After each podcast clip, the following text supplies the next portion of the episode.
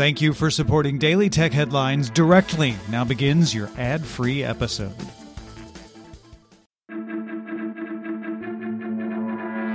These are the Daily Tech Headlines for Wednesday, January 19th, 2022. I'm Rich Strafolino. Reuters sources say proposed requirements from the Cyberspace Administration of China would require large internet companies to get approval before receiving any investments or fundraising. This would apply to platforms with over 100 million users or with over 10 billion yuan in revenue. That's about $1.58 billion. Some firms have already been briefed on the proposed rules, although the rules have yet to be finalized. After no showing at its own event January 11th, Samsung announced the Exynos 2200 smartphone mobile processor. It's the first mobile system on a chip with a GPU known as Xclipse running AMD's RDNA 2 graphics architecture, allowing for hardware-accelerated ray tracing.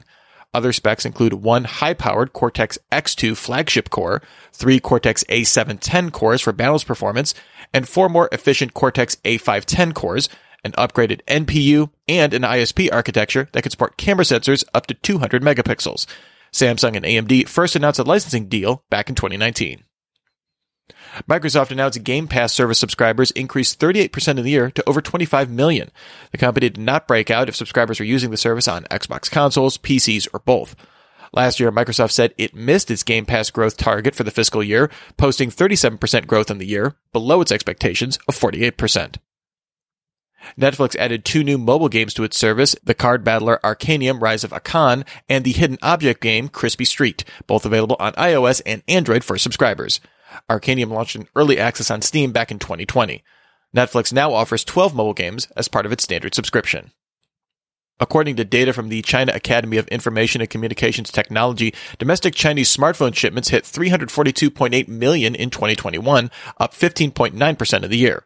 This is still below China's pre-pandemic shipment levels of 371.7 million units in 2019. Hyundai will work with the quantum computing firm IonQ to study lithium compounds and their chemical reactions involved in battery chemistry. The idea is to use IonQ's trapped ion quantum computing to simulate chemical reactions in proposed battery designs to help reduce the cost and time with battery development and production. Daimler signed a similar deal with IBM last year for quantum simulations around lithium-sulfur batteries. The game Valorant added the ability for players to set a muted words list, letting players set words or phrases they would like to be blocked in in-game chat without muting another player entirely. Riot Games plans to use the muted word lists to improve our own detections of bad words. Canon announced the EOS R5C, a 45-megapixel full-frame true hybrid mirrorless camera. This keeps all the still photography capabilities of the standard EOS R5, but adds an active cooling system to allow for unlimited 8K RAW video recordings at 60 frames per second. The camera lacks the in-body image stabilization found in the standard R5, but offers software-based stabilization with a slight crop on video. It ships in March for $4,499. Bloomberg sources say that while Microsoft and Activision were in talks on an acquisition, Activision approached Meta and at least one other unnamed large company about acquiring the gaming firm. Activision did not receive serious interest in these talks and finalized terms of the deal with Microsoft in late December. YouTube will close its original productions team, with YouTube's head of original content, Sue Ann Daniels, leaving the company in March. YouTube will honor commitments for already contracted shows in progress.